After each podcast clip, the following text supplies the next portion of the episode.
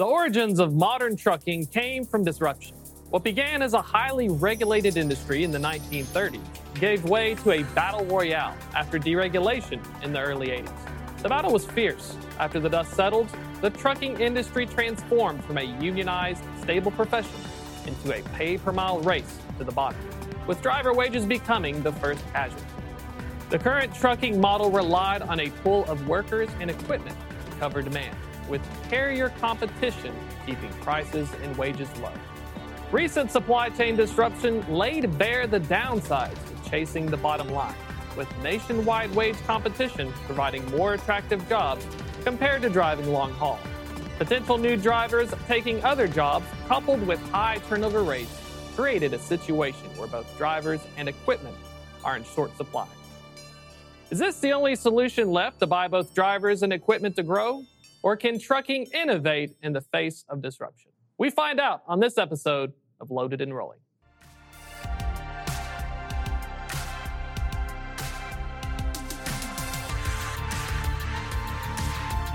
This Loaded and Rolling episode was made possible by our sponsor, Emerge. Focused on empowering and growing meaningful supply chain relationships, Emerge is proud to sponsor the Loaded and Rolling community. Through its freight procurement platform, Emerge offers solutions that enhance the spot and contract procurement process enabling shippers to make the most strategic decisions possible. Learn more at www.emergemarket.com. Welcome to Loaded and Rolling. I'm your host, Thomas Wasson. You hear it in the news. The trucking industry is on a buying spree.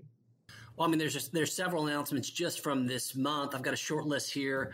Uh, we've got Hirschbach uh, acquiring John Christian Trucking, Covenant Transportation with AAT Carrier, uh, Maersk with Pilot Freight, Keenan and Advantage with K Limited Carriers, Brown Bear Transportation with Abenaki Carriers. That's one of ours. And of course, uh, the big daddy of them all, uh, the announcement yesterday with Cummins and uh, Meritor, $3.7 billion transaction. So, yes, uh, very active and um, in just four very short weeks in February spurred by multiple quarters of record earnings, low interest rates, and consumer demand, trucking companies are in a race to gain market share. Most people understand that trucking requires drivers and equipment, but little is known about the relationship between trucking and the companies that invest in them. For publicly traded trucking companies, this becomes especially important as a failure in investor confidence can lead to a failure in the business. The largest bankruptcy in truckload history is expected any day. An internal source tells FreightWaves that Indianapolis based Celadon Group will file for bankruptcy protection under Chapter 11. 3,500 employees of the publicly traded company could lose their jobs. Celadon currently has more than 2,600 trucks in its fleet and has been in business since 1985. According to court filings, Canadian trucking company FTI owed more than $18 million to U.S. creditors when it filed for bankruptcy back in September. It's not that easy to say the least. Given the risks involved, can a trucking company grow, or are market forces and investor pressures forcing them to buy? Joining us to talk about these pressures are Shannon Breen and John Gamero, founders of the logistics tech startup Freightvana. Before founding Freightvana, Shannon and John were both veterans from Knight Swift, and they both have an extensive background in asset based trucking at the executive level. Gentlemen, welcome to the show. Hey, thanks for having us, Thomas. Hey, Thomas. Thank you, guys. To start things off, we'll we'll go to Shannon first. Given your experiences at Knight Swift, how hard is it for a trucking company to grow nowadays in the face of like 95% turnover? Well, I just think you're seeing um, a lot of the market pressures start to build up. And from a sequencing perspective, that trend has been happening for some time, right? So the, the large asset based companies continue to struggle to hire, um, continue to have shrinking fleets. Uh, something that I find interesting uh, is they really ever talk about their actual fleet size, right? So a lot of times when we're following those institutions, it's hard to track their level of success because the reality is they they often just highlight how many trucks they own, not how many trucks are seated. So I think that's a an interesting topic, something we can I'm, I'm sure uh, talk through. Thomas, uh, I know your passion, um, and I'm sure John has some thoughts on it as well. But I I think uh, it's never been harder from a hiring perspective on the carrier side. Um, and then, you know, from the momentum that we're seeing in the market, uh, clearly people are looking for good deals um, which is uh, another interesting topic with equipment prices and, and all the moving parts that the, the industry is currently uh, kind of dealing with. So. I like the point that, especially, it's hard enough to see working tractor percentages inside the company. It's especially hard to find out as an investor. I'm buying this equity. Is it really working? Uh, John, from your experiences with M&As as well, you used to be an analyst with, uh, some large investment, you know, how do you even delve through some of this when they're not even giving you all the information?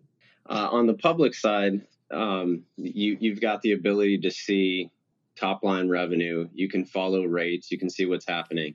Um, but in terms of really understanding the, the fundamental economics, uh, the public the public entities have pulled back on how much how much they share.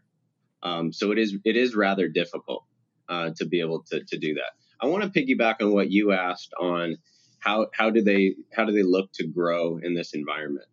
Part of the thing, Thomas, that you'll see as well is there are certain carriers that allow um, more of their their cost structure to remain variable.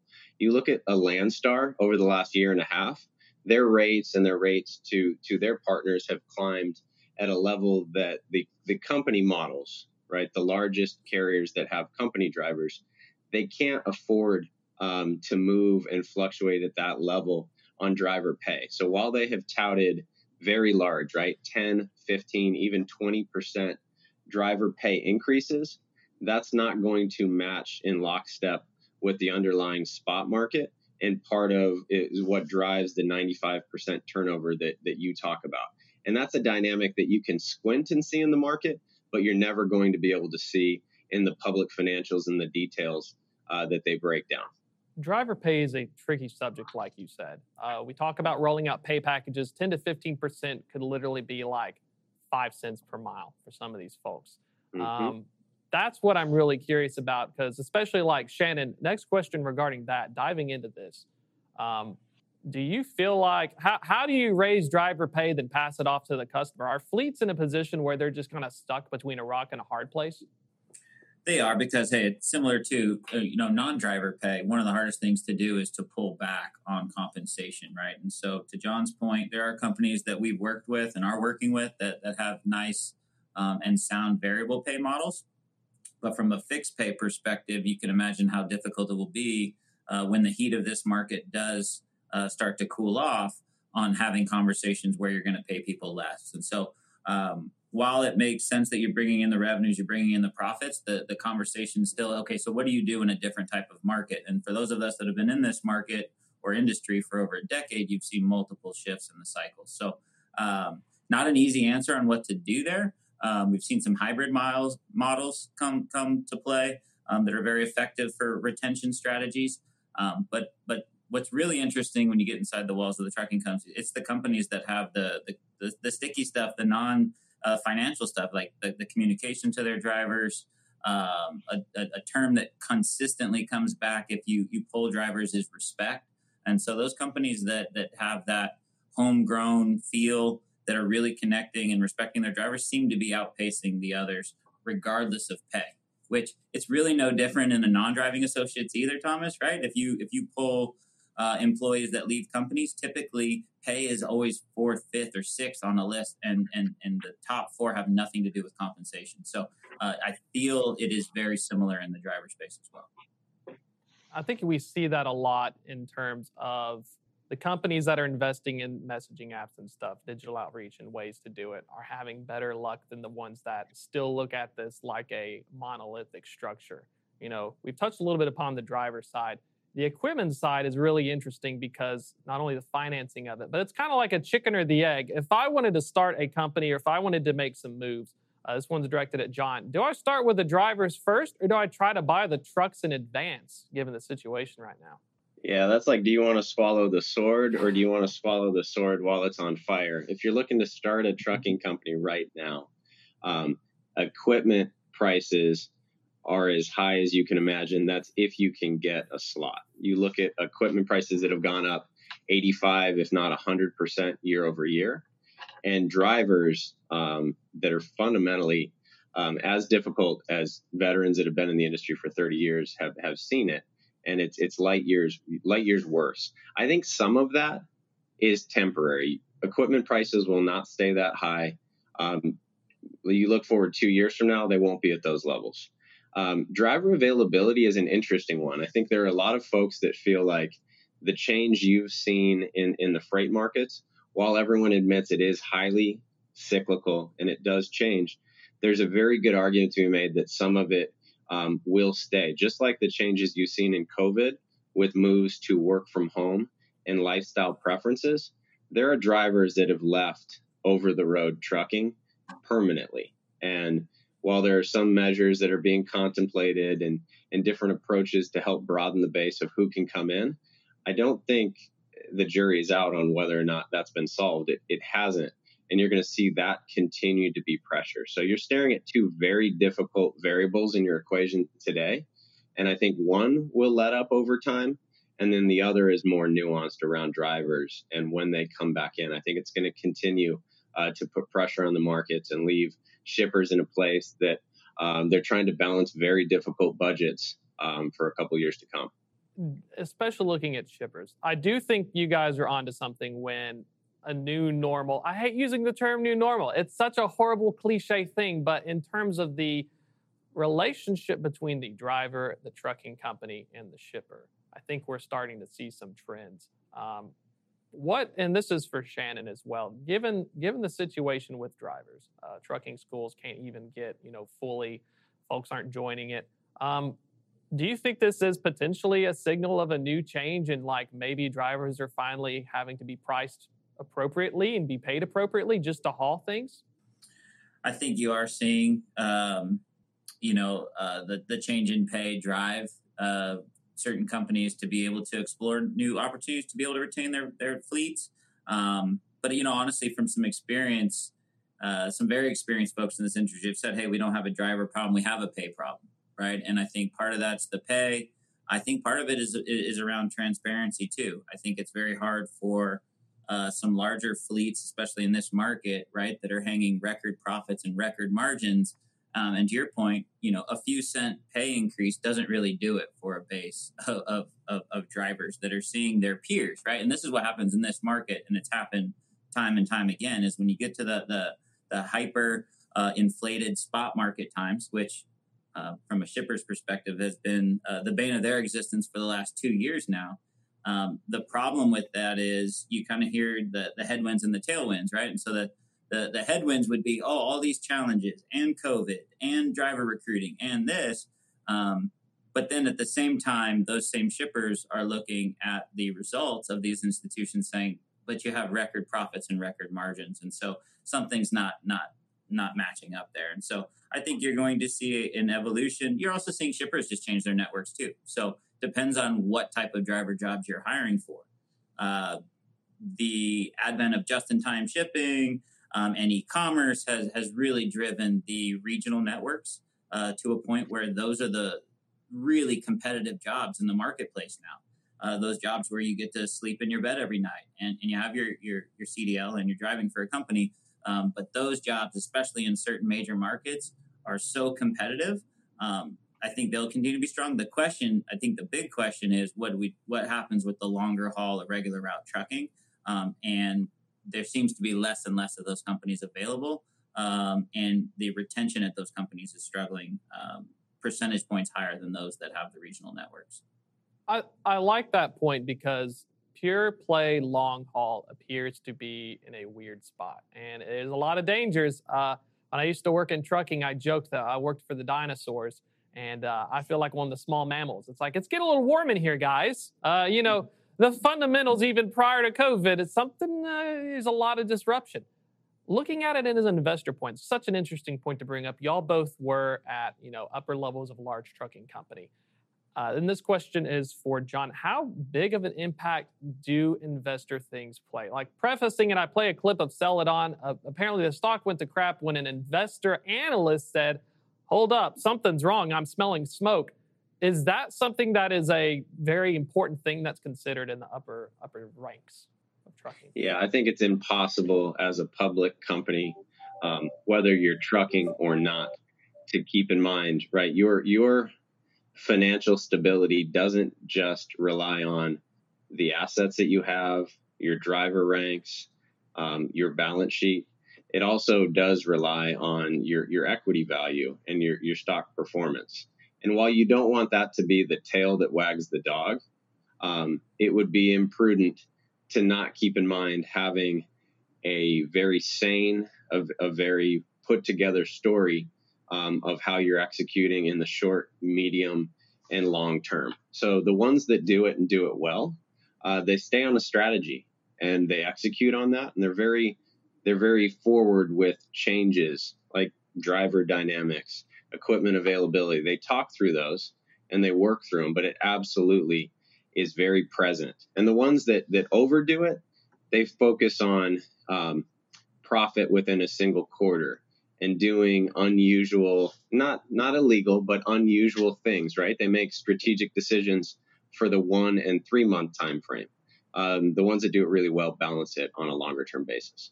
I, I like that point short term versus long term thinking. And I think right now, uh, the situation, not only with drivers and trucking companies and investors, is are we going to pursue short term gains or are we going to pursue long term results? Um, looking at whether to buy or grow a fleet, we've kind of gone over the fact that turnover sucks. And so we're kind of in a situation. Do you guys do you guys both believe, and we'll start with Shannon, that the only solution right now, given the model, is to buy, or is there anything on the horizon that y'all have, y'all work with carriers? Is there any better way of doing things right now, or just fill the bucket? I think for the bigger institutions, the the purchasing will be now. You still have these companies that run between 400 and let's call it a thousand trucks, and I think those are the in- interesting candidates that are looking at acquiring businesses now. And hey, I think the other part of that is they get access to new types of business uh, dedicated business. Maybe they get some team business, um, hazmat.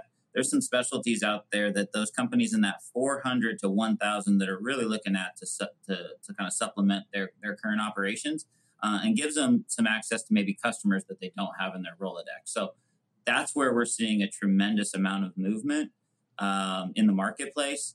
Uh, for the larger carriers that, that have, you know, large uh, national footprints, you know that's going to be a, a, harder pill to swallow because here's the problem: as you get larger, and then you look to acquire maybe a trucking company with one or two hundred trucks, it just doesn't move the needle enough to go back to John's point in the public markets, right? So if you've got two, three, four thousand trucks and you get two hundred, that's that's like a footnote, right? That's not a, a, substantial change to your overall business. And so there's just an interesting time. So the bigger companies, I think, will be pressed to make even bigger deals or transition to other areas um, in trucking like LTL and like some other segments.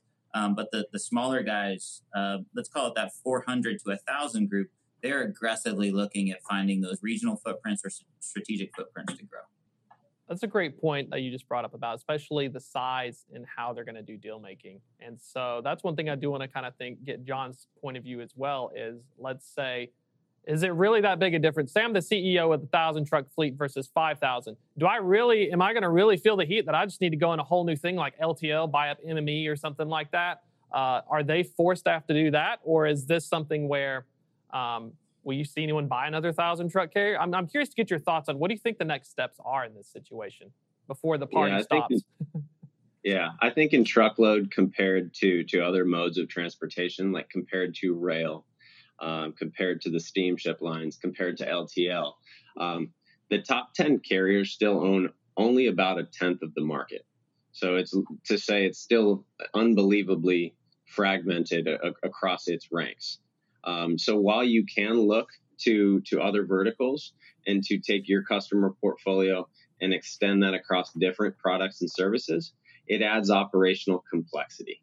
Um, so you you've mentioned in some of your podcasts in the past that that M and A does have its risks of not closing. You compound that when you look for going into a product line that you you don't already you don't already do.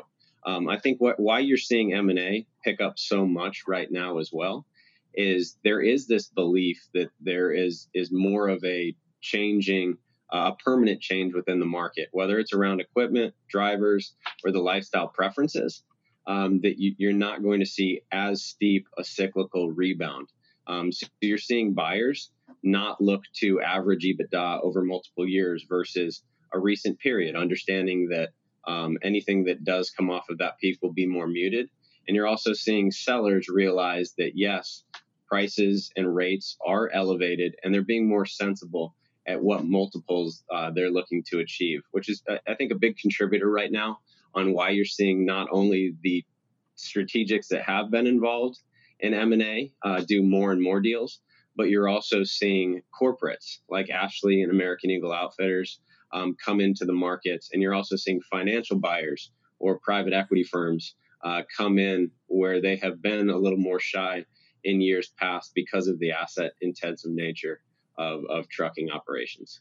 It's it's heavy asset. People are buying them up. Ashley was a really great example you brought up about how um, we got a little extra money. You only just buy them and incorporate them versus having to deal with them. Kind of want to switch gears a little bit because there's a really cool quote. I'm a, I was uh, I put this at the beginning of my questions, but I wanted to throw it out. Uh, you all actually came from a large trucking company, and you're starting a tech startup right now uh, with freight brokerage, and you're using technology. And that's kind of the, the, the final big topic I want to talk about is, is technology a potential solution? And so looking at it, I know it was mentioned that uh, when we had you all for an interview, uh, basically one of the quotes was brokers had traditionally used their tech to fix their gross margins regardless of the market conditions, and shippers and carriers are riding the rails. And so Given that example, do you think that maybe factors like brokers are, are contributing it because they're going fast with technology? Um, Shannon, first off, like, what was one of the big things making Freightvana? Is that something where brokers can help carriers? Yeah, we believe so. And hey, part of our motto, our mission is to be trusted and transparent, right? You'll see it in our slogan. Um, words sell cheap, though, right? And so we've set up our systems and our teams um, and and everything that our team does around those two components. Um, I think it's an interesting time, right? We've seen such a large investment stream, which you've covered, uh, of dollars coming into the space. Uh, but the reality is the uh, variability of the marketplace is higher than it's ever been. And I think it would be our thesis, both John and I's, um, in creating Freightvana, that hey, the participants that talk about once again those those headwinds are actually the ones capitalizing the most from the disruptions in the marketplace. So if you're looking for someone to be strategic, to partner with you, to bring solutions that help you uh, do better than the, the top ends of the market, then you've got to have someone that's got better alignment um, to your needs and goals. And so that's where we've been really successful with our model, uh, Thomas, um, yeah. and the shippers that we work with. And at the same time, you've got carriers that have lived the cycles and they want to find a partner that'll give them strategic opportunities with consistency because they can see and have been a part of markets that start to fall off and then they know what that churn does for their networks for their drivers. And so you know even as you know the last few weeks and last few months we've seen carriers reach out to us saying hey i get the market's really high but i can see you know certain chinks in that market and i don't want to do what happened in 19 what types of deals could you give me that are consistent and reliable? Um, and that's where really we want to show up and be different uh, from a third party perspective I think that brings some great point. You all recently acquired uh, some equipment, trailers as well. You're working on trailer pools. That has been used to a very large extent as a great way to help out carriers. And this is kind of John as well, looking at the finance and the strategy. Do you think this is an opportunity for brokers to help? Now that equipment's in a bad situation, can third parties come in and help kind of provide that extra on top? Not only y'all benefiting from it, but you know, help out in terms of equipment staff shortages. Yeah, I think at trailer ratios that you typically need to operationalize most freight. Uh, you asked a question before about equipment availability and whether a trucking company is just starting off or in its 10th year of operation, they look to either invest or reinvest at a level where they're spending as much on trailers, if not more, than they are on, on the power unit behind it. So coming in and, and giving an option that operationalizes really well and reduces the investment for a carrier um, that they need to think about shouldering uh, to run their business, uh, we do think is is very strategic um, in our carrier relationships, as well as adding um, operational improvement uh, for for the shippers. So we're really excited about our power only product, um, how we go to market with that, and it's been very well received thus far. Well, I'm looking forward to it. Um, final quick question. Got a few seconds left we still got to buy or can we grow? Is there hope for Shannon? What do you say? I think if you want to grow quickly and strategically, you got to buy. Got to buy. John, buy or grow? I think right now in nice stable markets, you benefit from having a good acquisition strategy. Got to buy for now. Uh, you can check them out on LinkedIn and also at freightwaves.io. That's a wrap for the show today. I'm your host, Thomas Wasson. Join us next week for another wonderful episode, and we'll do it live.